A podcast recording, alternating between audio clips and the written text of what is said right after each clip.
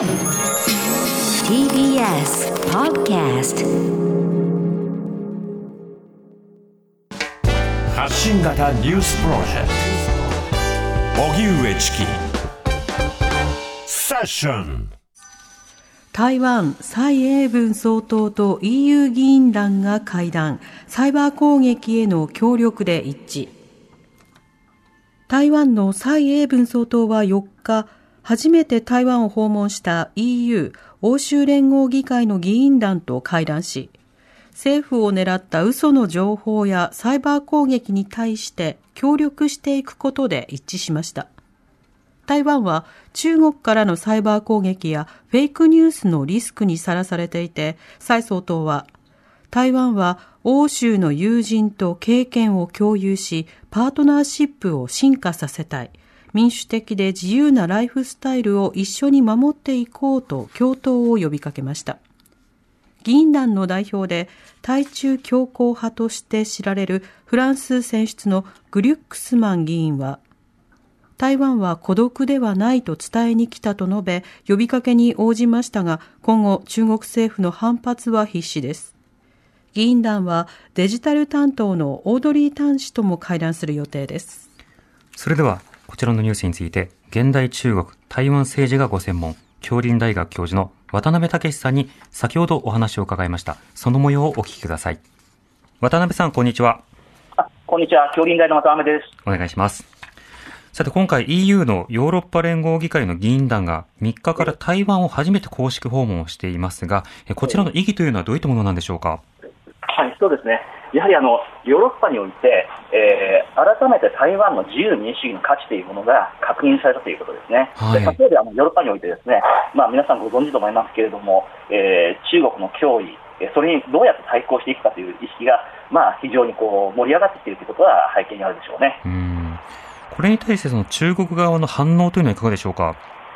えやはりあの強烈な不快感を示すと思いますし、で一番中国側が恐れているのはですねあの台湾問題の国際化なんですよ。はい、というのはあのあくまで中国の主張としては台湾は中国の国内問題であると、うん、したがって、えー、まあ第三国、もしくは国際機関ですね、こういったものが台湾問題に関与することを非常に嫌うんですね。うんまたあの、ヨーロッパにとっての中国の危機感というのはどういったものなんでしょうか？あえーと、とそれについてはですね、やはりあのまあ、今回はコロナが一つきっかけになったと思うんですが、はい。えー、まあ、それによってあのヨーロッパが改めて考え直すというのは一つの契機なんですけれども、やはりですね、ああいった、まあ、一種の独裁体制ですね、うん、あの権主義、えー、これがあの経済力を持ち、軍事力を持ち、で果てはですねあの自由民主主義に対して、えーまあ、最近の論調としては、えー、むしろむしろですね権威主義体制、独裁体制の方が効率的であると、でこれに対応しやすいというようなことが言われるようになってしまいましたので、まあ、それに対して危機感というものが強まっているんじゃないかと思われます。また、例えばそのコロナに関しても報告に関して、調査に関して協力をしないなど、さまざまな国際協調など難しいというようなこともあらわになってますよね。そうですね。国際協調体制に対して中国は非常にですね、非協力的である。あるいは別な言い方をしてしまえば、既存の国際体制に対し協力的であって、え彼ら自身が新しい秩序を作ろうとするようなですね、こういった、まあえー、傾向も見受けられるということが非常に懸念されます。そうした中、これ、えー、ヨーロッパ連合議会の議員団、明日まで滞在するということですけれども、そこではどんなことが話し合われる予定でしょうか？あえーと、私もですね詳細についてはまだチェックしきれていないのですけれども、はいえまあ、今回の議員団というのは、これはですね、えーまあ、EU の外側外側からのフェイクニュースですとか、うん、あるいはシャッターの攻撃に対していかに対応するかということを対策をさせるための組織なんですね。うん、で台湾自身が非常に中国からのシャッター攻撃、あるいはフェイクニュースの構成にさらされていますので、その辺に関する、まあ、協力体制、あるいは情報交換といったものが中心になるんじゃないかと思われます。はい。すみません、あの、フェイクニュースともう一つの単語が聞き取れなかったんですけど。すみません。シャープパワーですね。はい。シャープパワー。そのシャープパワーという概念は最近しばしば注目をされますが、改めてどういった概念なんですか？はい。えっ、ー、と、一般に国際政治はですね、パワー、力というものを考える場合に、あの、軍事、経済といったハードパワーと、まあ、文化や魅力といったソフトパワーに分けられるんですが、はい、それがまた別な軸としてですね、えーまあ、他国に対する浸透工作、であるいはさらに最近あの、認知戦あのコグニ、コグニティブウォーですね、と呼ばれるものが、えー、行われるようになっていて、要はあの相手国の、まあ、一般国民世論の中に入り込み、まあ、認知、考え方ですね、これを改変してしまおうという試みです。でこういったものを含めてシャッファーと呼ぶことができます。なるほど。この例えばまあサイバー上でもあるいはオフラインでも人々の認知を変えようとする。これはあの何かしらの情報工作であるとかメディア戦術というものが行われるということなんでしょうか？そうですね、えー、まあオフライン、オンライン、えー、いろんな手段を通じて、まあ、そうですね、えー、偽情報、フェイクニュースのリスですとかであるいはですね、まあ、相手国の主要なメディア、影響力と思った、まあ、いろんな意味のインフルエンサー、えー、こういったものを買収する、もろもろもろもろ、いろんな手段が言えます。うん特に台湾に対しては、その親中派企業などを通じて、ケーブルテレビなどに対して影響力を行使するということも指摘されてましたが、これはいかがでしょうか？実際に行われておりますね。あの、まあ、ケーブルテレビもそうですし、あるいは、まあ、既存の、えーと、新聞ですね、これについても、まあ、実際あの、かつて三大師の一角といわれた新聞が親中企業に買い取られてしまいましたし、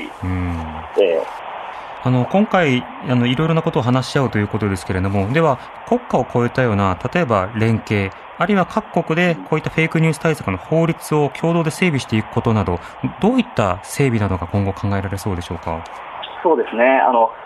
国を超えたというのは、まあ、法体系の整備は難しいとは思うのですが、えー、まあ、連携協力といったものはできると思います。えー、例えばの台湾はすでにですね、えー、まあ、ここ数年かなり厳しいシャッファー構成にさらされていますので、まあ、ノウハウも作られています。